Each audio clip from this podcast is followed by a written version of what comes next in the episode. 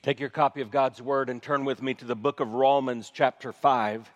If you don't have a printed copy, you may, if you have a smartphone, look on the Bible app or just go on your browser. Uh, just put in Bible and you'll find a Bible there. And turn with me to Romans, chapter 5. And that's always important because I want you to know that the most important thing you'll hear as we gather together are the words of God that are, are read from Scripture. They're perfect and, the, and they're true. And that's how you'll know that I'm telling the truth, that, that I'm saying what I'm supposed to be saying, is because we're, we're looking at God's Word.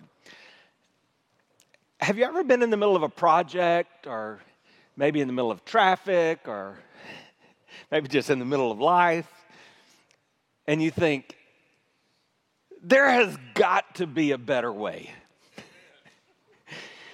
I, I, think we've all felt that. I, I think, though, when I hear that phrase, I resonate with how the children of Israel must have felt. Can you imagine being a, a God-fearer, a God follower, knowing that you broke the law, that you sin every day, and yet understanding that the way to get back right with God in light of your sin is to go find a goat or, a lamb and, and to sacrifice that animal to see their blood shed to make up for the punishment you deserved. That was the system. It's called the sacrificial system. Either you or a priest on your behalf would sacrifice an animal and their blood would be shed so that your blood didn't have to be shed for that sin. I mean, just imagine day after day, you blow it, you mess up. How, how many of you sinned this week? Let me see your hands. Well, that should be all of us. I hope your hands up. Um, and so you're thinking, oh no, here I go again. There's got to be a better way. And there was. And that's the message of Scripture that, that Jesus is our, our, better way. In fact, the truth of the gospel is that in Jesus we have everything we need. He is our better way. And the passage we're going to look at today in Romans chapter 5 makes that crystal clear, or as a friend of mine likes to say, Waterford crystal clear. I mean, it's so evident that in light of it, in spite of our sinfulness, Jesus gives us everything we need. We're going to look at a passage that talks about two men Adam and Jesus. And, and someone has said that these are two men that every person must confront in their life. What are you going to do about Adam? What are you going to do about Jesus? Uh, those are questions I want to help you resolve. Let's pray together. So, again, Father, in the name of Jesus, we've gathered.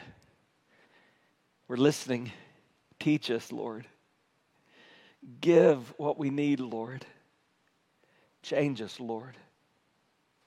As I read again this morning in Ezekiel, I hear it again and again. You are the sovereign Lord. You know all that is. You're the master of all that is. So, God, use this time in our lives for your glory. And, and Lord, would you give me the words to say and even the thoughts to think in these moments? And I ask this in Jesus' name. Amen. So here we are, Romans chapter 5. We're going to begin reading in verse 12. Let's go. Therefore, well, that's a good place to stop.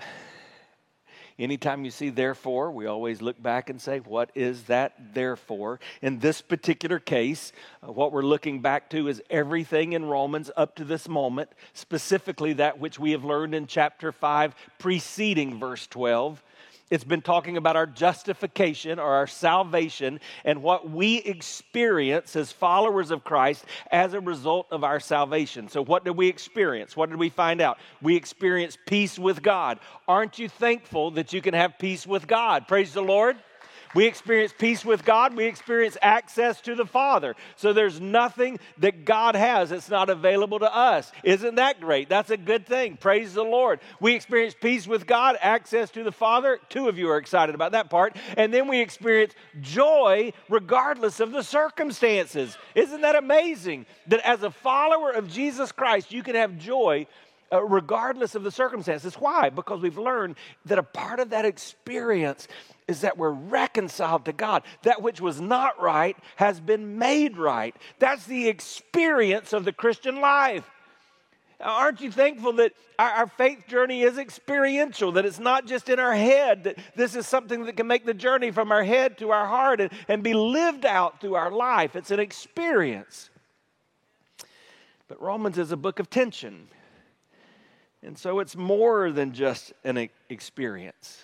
There's reason for the celebration uh, of our justification, but we constantly need to be reminded of the information uh, about our justification, this amazing experience. So Paul goes back and forth. In order for us to fully understand the celebration, we need to be reminded of the information. And so he begins verse 12 saying, Therefore, because he's going back to the facts. And that's important in our faith. We, we've learned this. In Christianity, we believe our way into our feelings, we don't feel our way into our beliefs. And that's an adjustment some of us may still need to make. You, you don't feel like worshiping God today. You, you don't feel like staying in your marriage. You don't, you don't feel like giving God your best. You, you don't feel like being financially fit, whatever.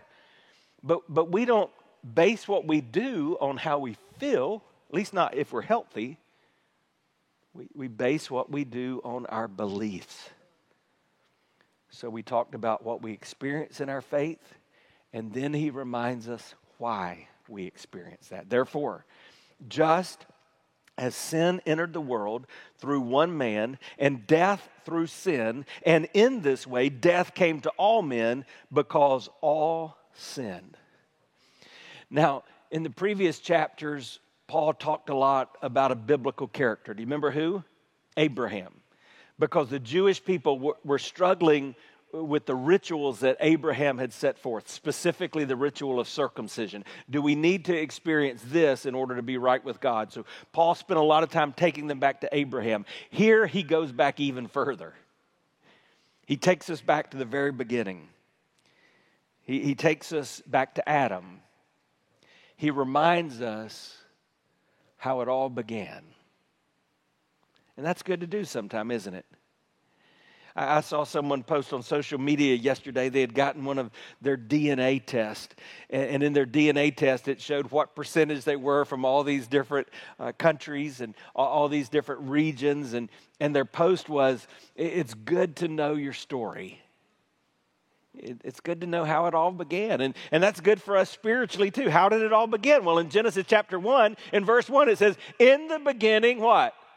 In the beginning, God. God created all that is.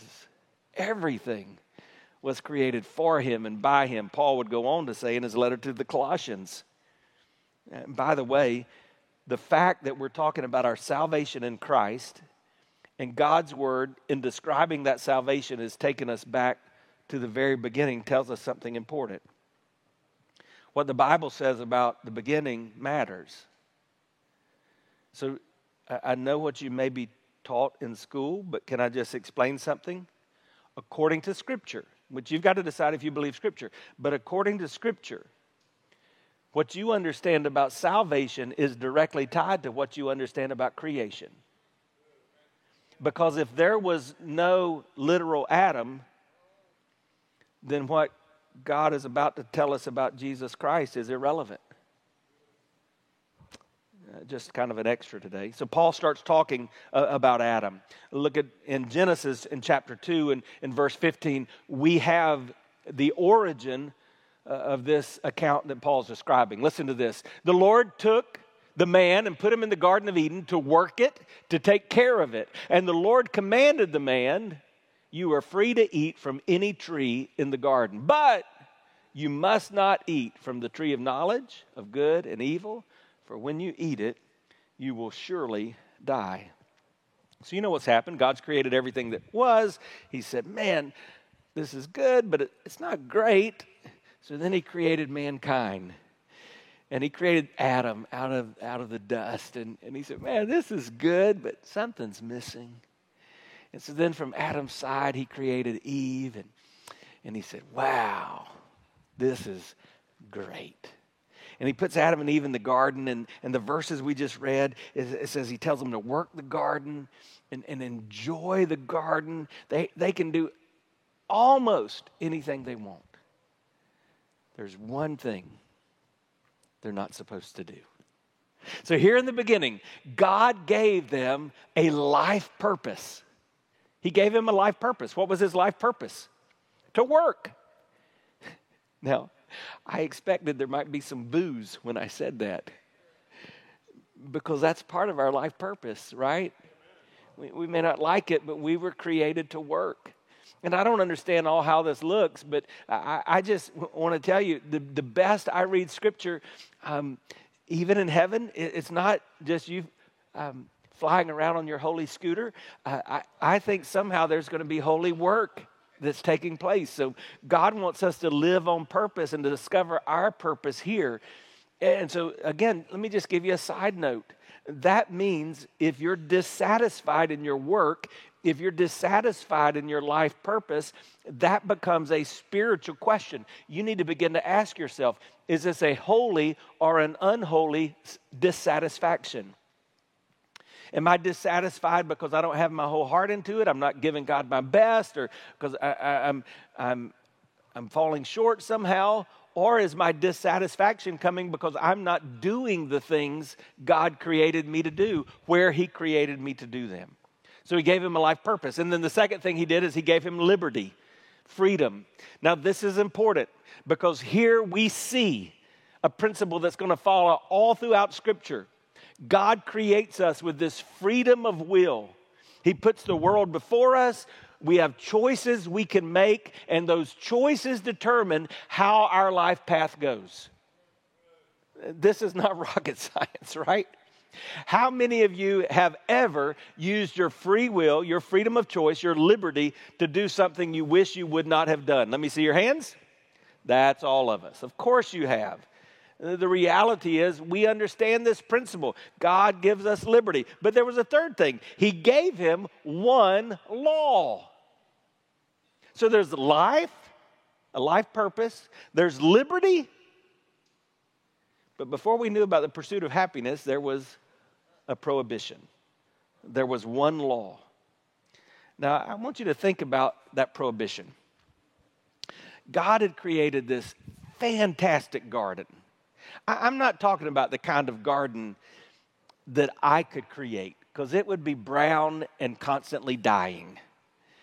God created this plush, luscious, wonderful garden. Whatever you like, whatever you think that is beautiful or tasty or good or pleasing, imagine a garden full of that. That's what God had created. And then he said, But hey, there's this one tree, and we don't even know what the tree looked like. Sometimes it's been depicted as this beautiful tree. It could have been a shrub. We don't know. But there was one tree. And God said, Now stay away from that one. Why did he do that?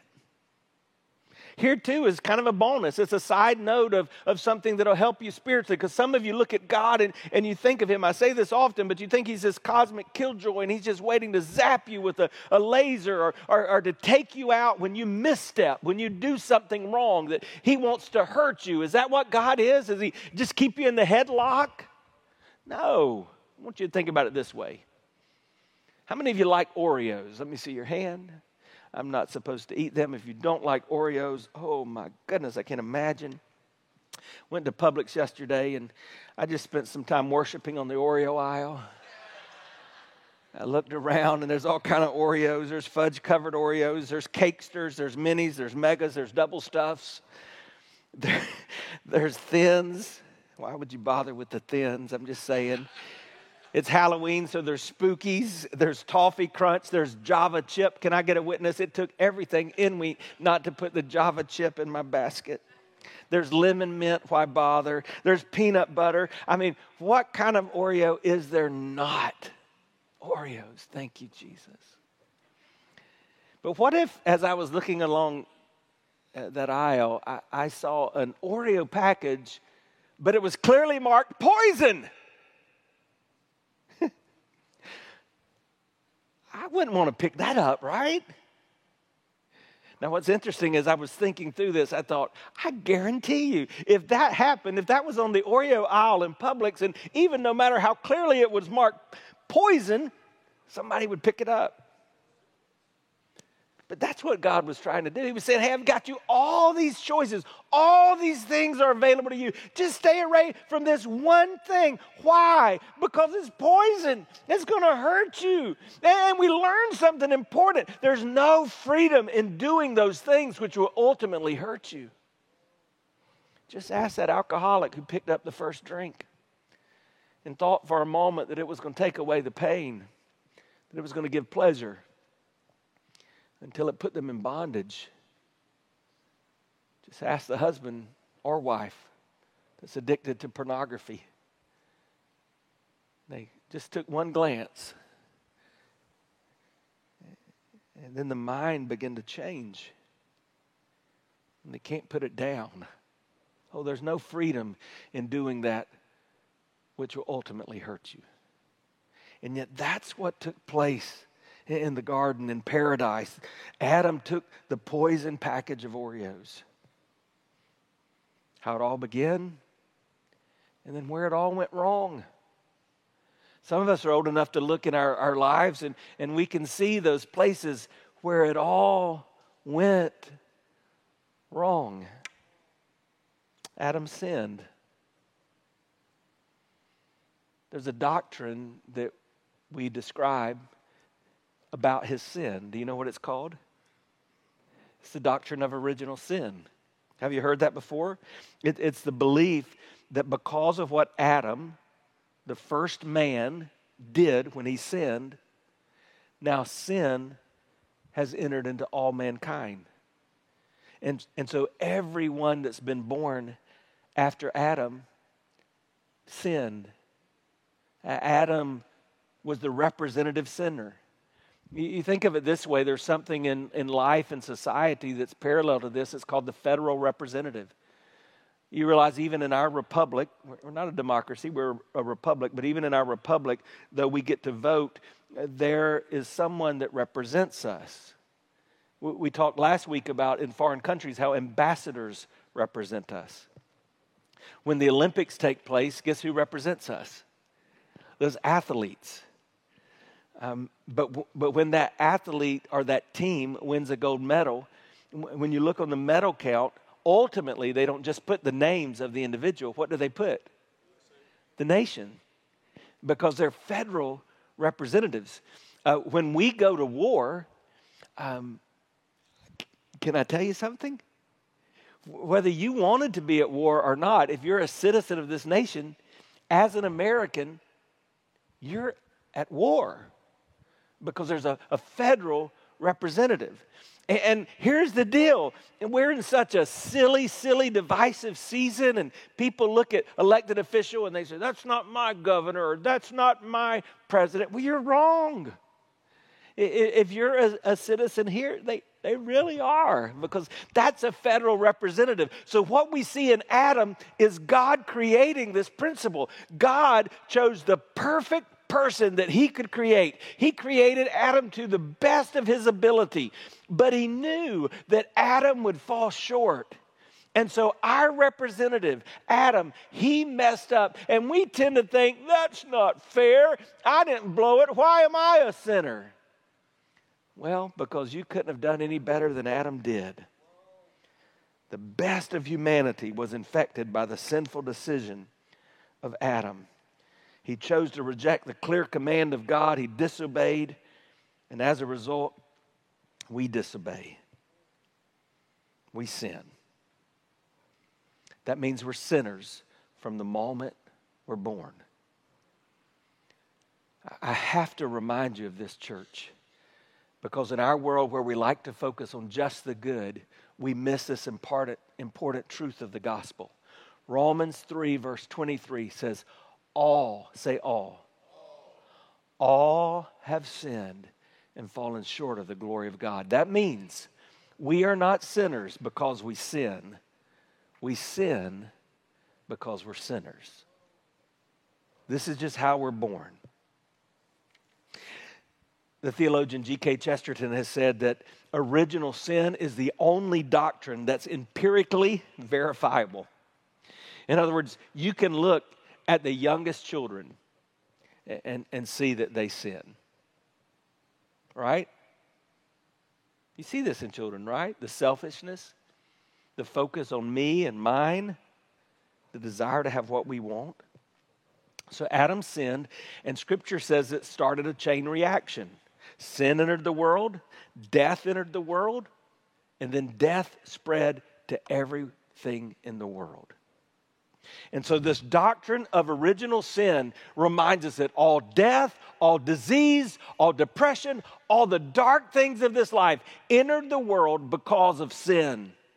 And Jesus affirmed this one day. Somebody was coming along the road and and, and, and Jesus passed this man that had been blind since birth. And the disciples said, Hey, who sinned? Did he sin or his, his, his parents sin? Why is he, he blind? And, and, and Jesus basically said he, he's blind not because of a specific sin, but just because of the existence of sin in the world.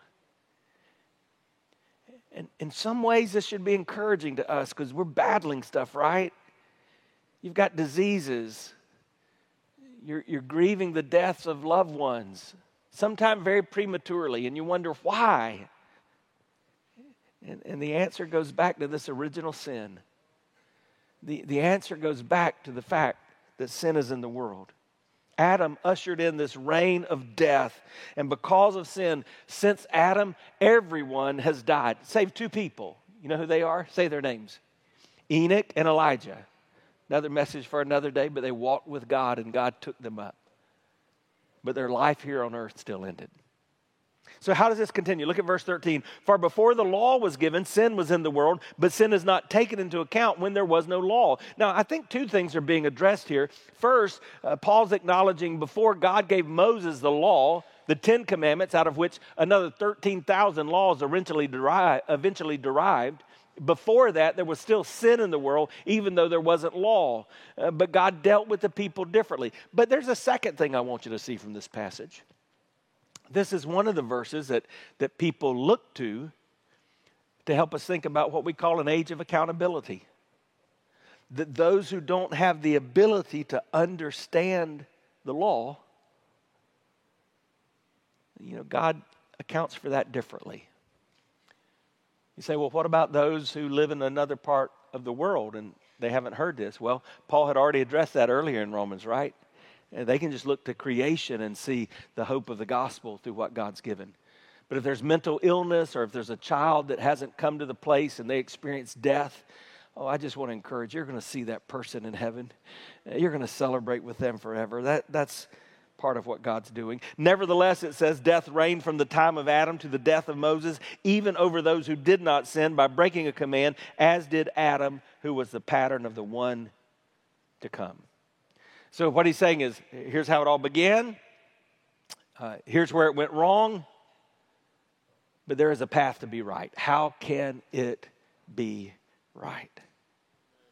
So, look at verse 15. But the gift is not like the trespass. For if the many died by the trespass of one man, in other words, if sin entered the world through one person, what was his name? What was his name? Sin entered the world through one man. How much more did God's grace and the gift that came by the grace of the one man, Jesus Christ, say his name? Jesus Christ, overflow to the many? So, in other words, he's saying just as sin infected everybody, God's grace is available to everybody. His overflowing, His abundant, His matchless grace. Aren't you thankful for the grace of God? Again, the gift of God is not like the result of one man's sin. The judgment followed one sin and brought condemnation, but the gift followed many trespasses and brought justification. So the judgment came after just one sin. All he did is take the poison Oreos. But for thousands of years, mankind heaped sin upon sin upon sin. And on the cross, Jesus paid it all. He's the better way, the better Adam, The truth of the gospel is that in Jesus we have everything we need. He is our better way. Say, He is our better way. Jesus is the better way. He did what Adam could not do. There's so many examples of this, but just think about what Jesus did in the wilderness. Adam had a whole garden. He could eat anything he wanted, anytime he wanted it. There was one thing he couldn't do. Jesus was in the wilderness, no food, 40 days, 100% man, so he was feeling human. He was hungry. So the enemy comes to him and says, Hey, I believe you're powerful. And I see these stones, and I know you got to be starving, Jesus. Just turn that into some bread. But Jesus did what Adam couldn't do. and Jesus said, No, thank you. And then he showed where his power was. He said, Man shall not live by bread alone. He's talking about the Word of God. Jesus is the better way, the better Adam. Just as sin entered the world through one man, the punishment of sin can take place through one man. Adam ushered in the presence of sin. And because of Adam, all of us have experienced the power of sin. And because of Adam, all of us must deal with the penalty of sin. But Jesus on the cross dealt with the penalty of sin. That's our justification. He makes it just as if we didn't sin. And then Jesus on the cross made, a, made possible uh, us to not be controlled by the power of sin. That's our sanctification. That's growing into the image of God. Then Jesus on the cross made a way so that we could experience what? A future where there's no presence of sin. That's our glorification. That's heaven. That's what we look forward to. Praise the Lamb of God who takes away the sins of the world. That's why this is such a big deal. Jesus is a better way. One reason in our culture it's so hard to live out the gospel is because our culture is constantly telling us to do better. But the gospel tells us that we will never do better enough we must depend on Jesus and what he's done. Where we fail, Jesus prevails. Uh, I wonder if you'd look at your life. Maybe an area, maybe an area of sin where you feel like you're still under the power of sin. And you say, Jesus, would you prevail here today? Would you take control of this in my life? Would you let the power of the gospel reign through in my marriage or my workplace, my daily life. In verse 16, God gives us a gift of the ability to get right through to the grace of God.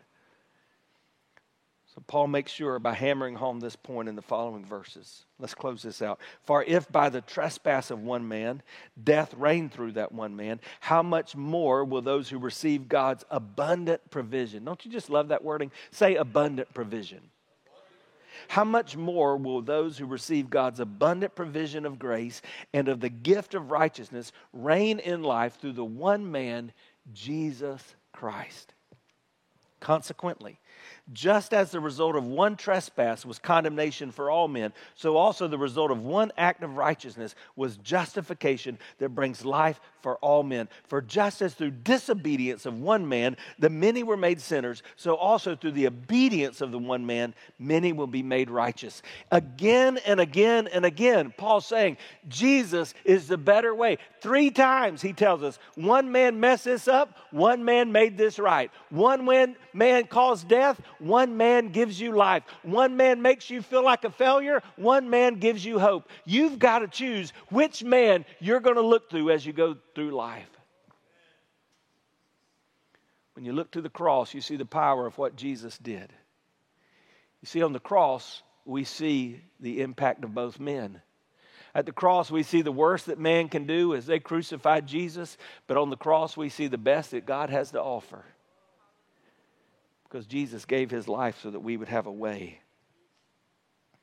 And everybody gets to choose which man we're going to look to. Is your life going to be controlled by Adam, who introduced sin into this whole mess? Or is your life going to be controlled by Jesus? But it's liberty, it's your choice. One man, one woman can make a difference. Do you ever think about that? Some great examples in history. Think about Thomas Edison. Uh, I looked this up. He had 1,093 patents. That's pretty crazy. Have you invented anything? 1,093 patents. He invented the record player, the incandescent light bulb, an early version of the motion picture camera. That's one person impacting a whole group of people. You can see me because of what he invented. Or think about Albert Einstein. What did he? Well, quantum physics. That's a pretty big deal. The theory of relativity. relativity. Or think about Abraham Lincoln, who by signing the Emancipation Proclamation declared the freedom of about 3 million slaves. One man, one choice. And you see this throughout uh, uh, Scripture, uh, right? I mean, Noah, he, he listened to God, this preacher of righteousness, and he did what God said, and God used him. To, all of us have flown, come through him. Um, Abraham, he listened to God. He went where God would show him. And as a result, he became the father of the nations. Um, Joseph, Joseph provided for a nation because he was faithful to God. Moses led God's people out of captivity. And there's there are ladies throughout Scripture. Think about Queen Esther. How one woman stood up and made a difference. And then Jesus. I, I want you to think about what you're going to do about what Jesus has done for you. Because you're the one person who can determine that. It's your choice. And for some of you today, that, that choice is to begin a relationship with Him. It's to recognize that sin in your life and to realize nothing you've tried is working. And, and yet, Jesus died on the cross to take the penalty that you and I deserve and he offers to you by his grace the gift of life. And in just a moment, or even right now where you are, you would just want to cry out to God and say, Save me, change me.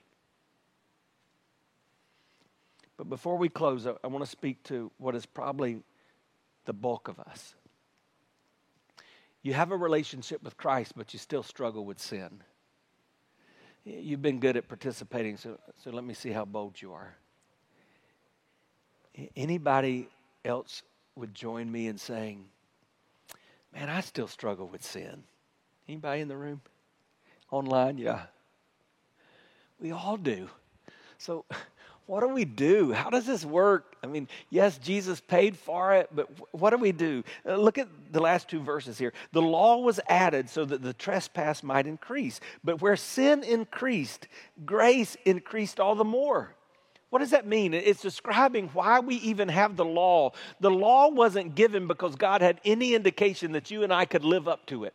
The law was given to remind us again and again that we will always fall, fall, short on our own. He continues, so that just as sin reigned in death, so also grace might reign through righteousness to bring eternal life through Jesus Christ our Lord. What's the role of the law? The role of the law is just to remind us how much we need Jesus, how much we need grace, how much we need the one man, the Christ man. Will we still fail? Yeah, we will. I fail way too much. We'll hurt those we love. We'll make choices that hurt us. But where our sin shows up, God's grace shows off. That's that verse we repeat so much. Where sin abounds, what does it say? Grace abounds much more. More grace. The truth of the gospel is that in Jesus we have everything we need. He is our better way. So, so you could think this leads to you, you could think this leads to an abuse of grace. You know, legalism is an abuse in one way. It says, hey, no, you can never do enough. Liberalism is an abuse in another way. But the gospel, the gospel is the better way. The gospel simply says that though we are sinners, and though we will be sinners on this side of heaven, God loves us so much that Christ died for our sin. And because of the death, the burial, the resurrection of Jesus Christ, we have not only the hope of heaven, but we have a better way here.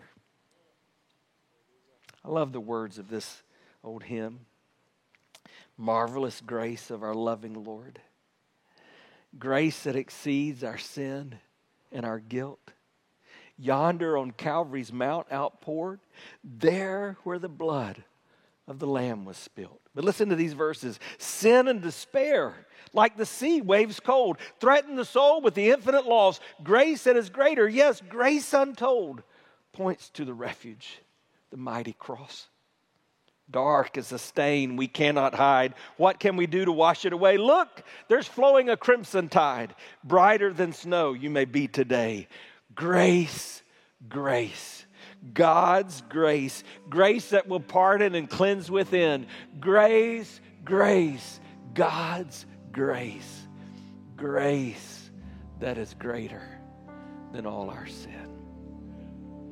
Would you bow your heads with me?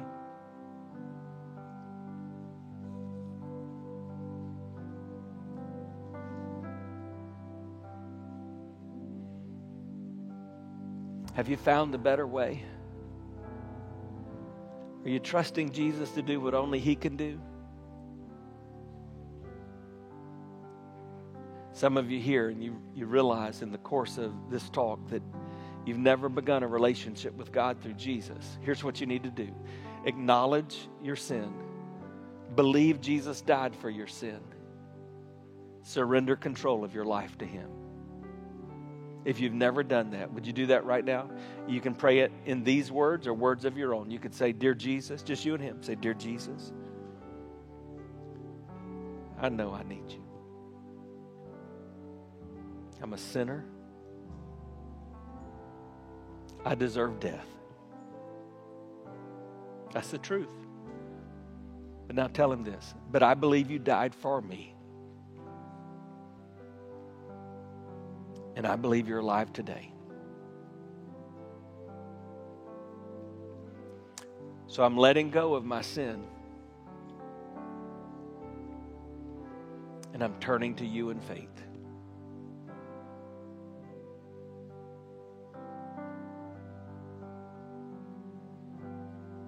Maybe you would just say this just say, Save me, change me, make me new, whatever words you choose and then tell him thank you.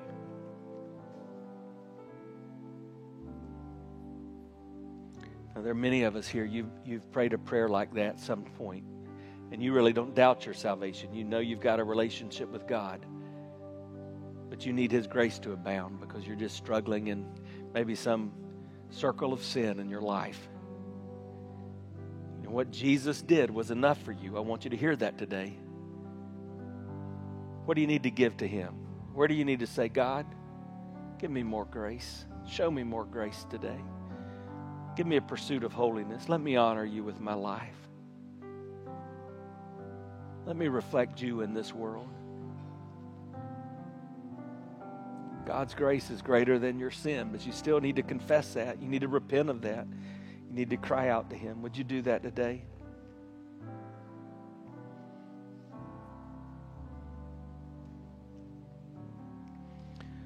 Father, in the name of Jesus, I just want to thank you for the truth of this scripture that you do love us and you did give us a better way. Lord, we thank you. We worship you. Lord, in this moment, may we just reflect on your grace. God, your grace. Oh, your grace. Greater than all our sin. We love you, Lord.